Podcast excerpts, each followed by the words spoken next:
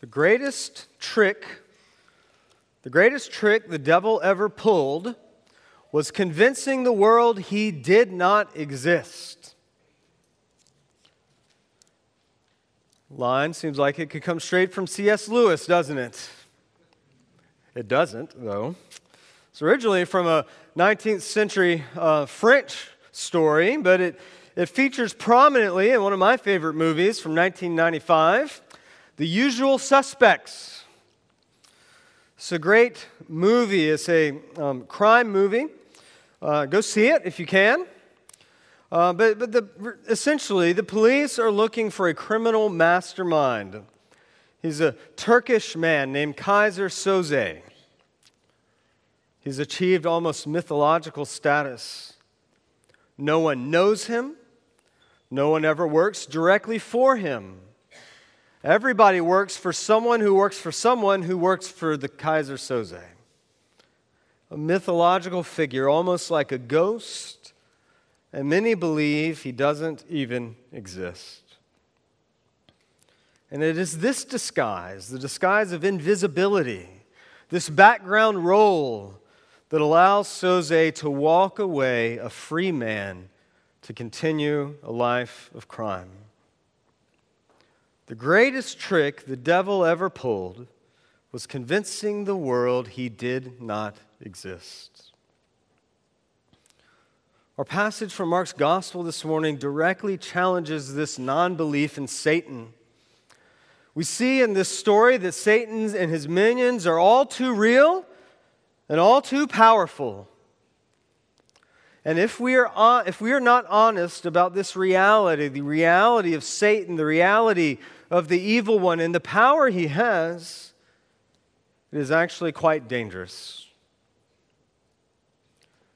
And so the great evangelical bishop J.C. Ryle says this Upon the subject of the devil and his power, we are far more likely to believe too little than we are to believe too much. Unbelief about the existence and personality of Satan has often provided the first step to unbelief about God Himself. What we're going to see in this passage is that Satan is indeed real. Satan is cruel, Satan is powerful, and praise God, Satan is defeated. So if you have your Bibles, please open them up. We are in Mark chapter 5. Um, I say this all the time, but I do like it when you follow along. Um, one, it, allows you to open up and to see the Word of God. And, and two, it's proof that I'm not making things up. Because this is a weird story, right? This is strange. This story is located in the middle of a trifecta of stories in Mark's gospel, and, and all three of these are demonstrating the authority of Jesus. Right before this, we have Jesus on a boat with his disciples, and a, a storm comes up, and, and Jesus says to the wind and to the waves, Peace be still. And he demonstrates his authority over creation. Right after this story, we have Jesus walking through the crowds and he, he heals a sick woman merely by her touching his robes. And, and he does this on the way to raising a little girl from the dead demonstrating his power over sickness and even over death itself. And in this story, right here in the middle that we've read today, we see Jesus demonstrating his power over the spiritual forces of Satan, driving out this demon from a man who's living among the tombs. And so we pick up our story here in Mark chapter 5, verse 1, with Jesus and his disciples coming to shore on the other side of the Sea of Galilee in the area of the Gerasenes. I, I should pronounce that right. Gerasenes. This is Gentile territory. This is not Jewish territory. Um, we have pigs, for once. That would give us clues that this is, this is a place that would be considered unclean. All the more so because it's in the middle of the tombs and here we have in this unclean area this man with a demon possession. An unclean demon, it says. And so, pigs, tombs, and demons, this man is about as unclean as he could possibly be. Why Jesus came to this particular area, we don't know. But when he does, he is greeted immediately by this man. This man has been living here among the tombs in this remote area of the Sea of Galilee. He's been cast out of his community because this possession is so strong. He cannot be tied down even with chains because he breaks the chains. He cannot be subdued by anyone in the village. And so instead, he's cast out. He's exiled to this desolate place. Here, he's fated to live out his days among the dead, naked, alone, and cutting himself with rocks. It's a terrifying profile. And so when Jesus arrives, perhaps he sees a glimmer of hope. He runs to greet our Lord right at the very edge of the sea. But as he falls down at Jesus' feet, it's quite clear who is in charge. It's the demons themselves. And so, there in verse 7, he lays down at the Jesus' feet before him and he cries out with a loud voice and he says, What have you to do with me, Jesus, Son of the Most High God? I adjure you by God, do not torment me. Now, this is pretty interesting. There's something about Mark's gospel you need to know. Mark has given us, as his readers, a privileged status, if you will. Um, in chapter 1, verse 1, there's an editorial comment that, that Mark is writing the gospel of Jesus Christ, the Messiah, the Son of God. He lays it on the line. This is who Jesus is. It's a big banner for his readers to see. But the people in the story don't know that, right? The disciples are maybe even the most confused. We just got done after Jesus calms the storm. They're, they're, they're, they're afraid. There's a, a fear, maybe a holy fear, but also certainly a trembling fear. And they wonder who is this man? The Pharisees, rather than recognizing their Messiah, see a threat to their power, and they're plotting to kill him.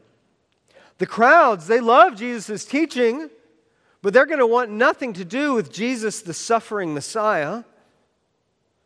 Only one group of people in Mark's gospel actually recognize Jesus, and it's the demons. It's the demons. So in Mark chapter 3, verse 11, he writes this Whenever the unclean spirits saw Jesus, they fell down before him and cried out, You are the Son of God. And so it is with the man in this story. Do not torment me, Jesus, Son of God. Because Jesus will have nothing to do with this demon. He steps ashore and he's ashore and he's immediately trying to cast him out. Get out of this man, leave him alone, get away from him. And the demon is responding, Do not torment me, leave me alone, please, Jesus. Don't cast me out of this country. And Jesus says, Well, what's your name? And the demon responds, My name is Legion for we are many. Now, a legion was a, a regiment of about 6,000 Roman soldiers. This man is possessed by many demons. And Jesus and the man see a herd of pigs, right?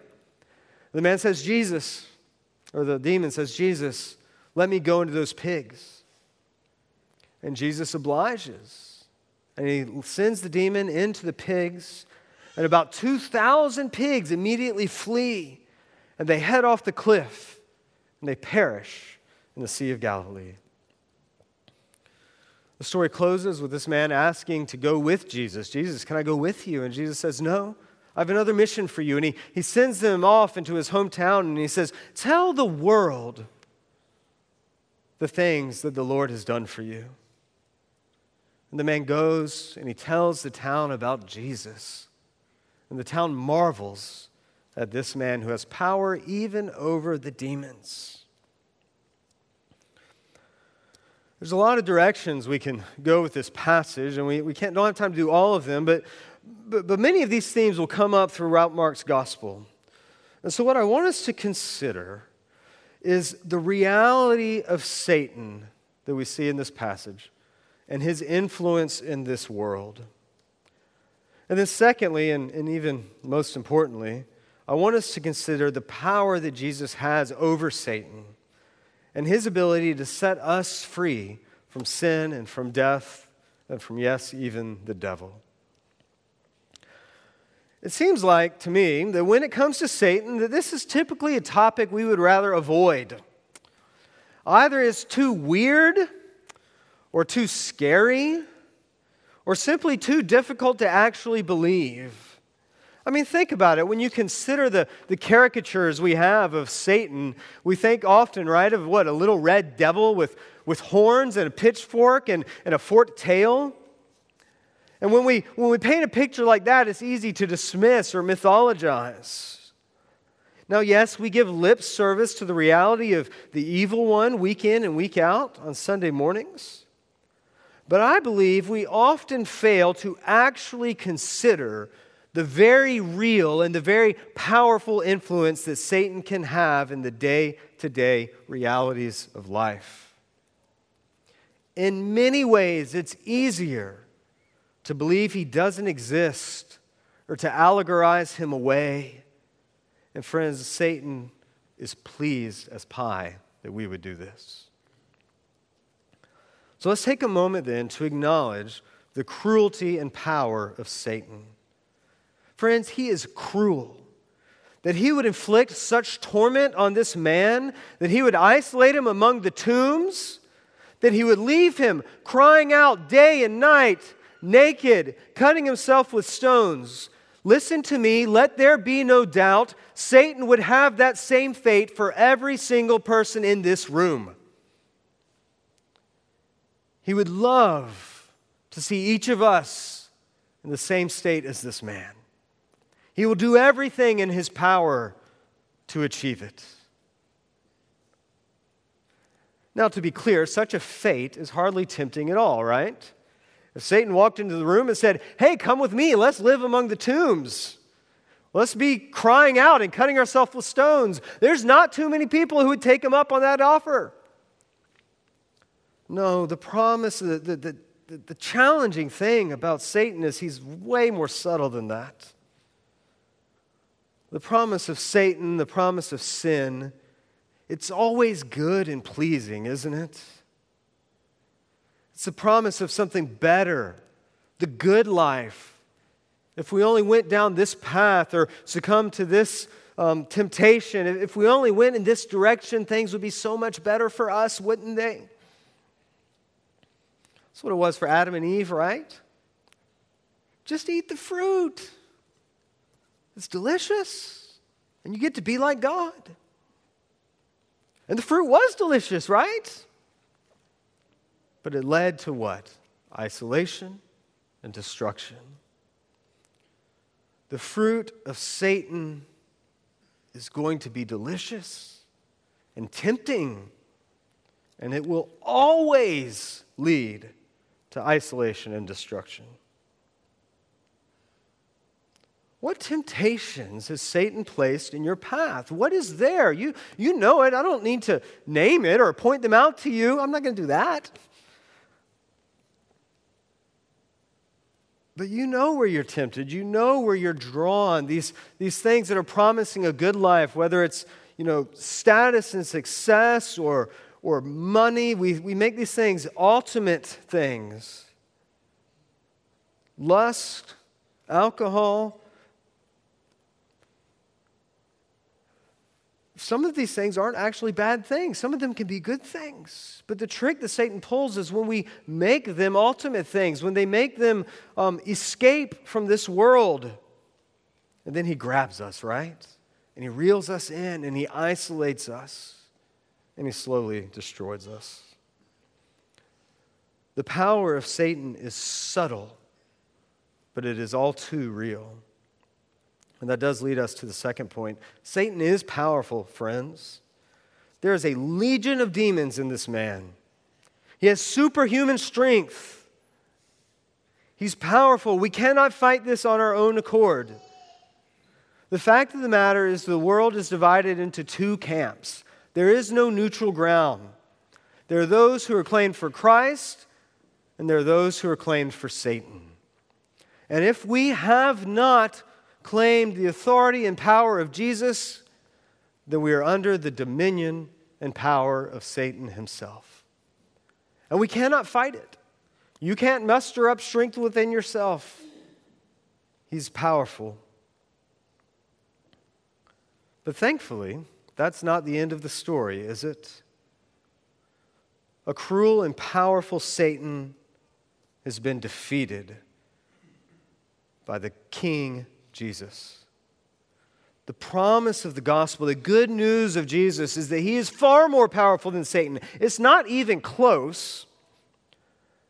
And so we have Jesus here casting out demons, showing authority over them, authority over Satan. That those who are in Christ share in this defeat of the evil one. But here's the great paradox of the gospel that the one who would cast the demon out of this man, Jesus, who would cast the demon out of the suffering man, will end his life in the same state.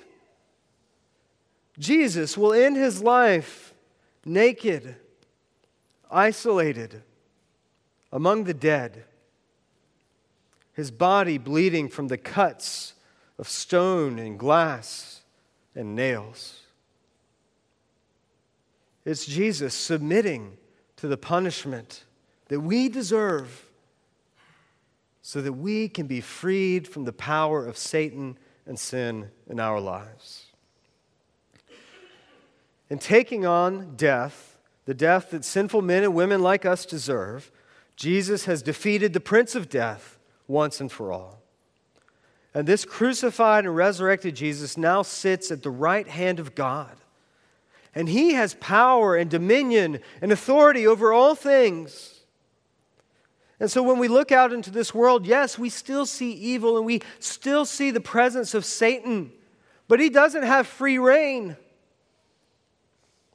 Jesus has bound him, and as he collects his people, we can rest in the hope that one day Satan will be defeated once and for all. We see that in the book of Revelation when Satan himself is cast into the sea, cast down into the depths, just like this demon, Legion, defeated once and for all. And so, as we wait for that kingdom where there is no more sin and no more death and no more Satan, we cry out to Jesus. You know these words Lead us not into temptation, but deliver us from evil, right? Do you know what a more precise translation is? Deliver us from the evil one. Friends, let this be our prayer that we would go forth from here proclaiming the power of Jesus over even Satan and evil themselves. And that we would ask that we be delivered from this fate, that we might bear witness to the risen Christ and win people for him, win people to his gospel that we might share in his eternal kingdom. Let us pray.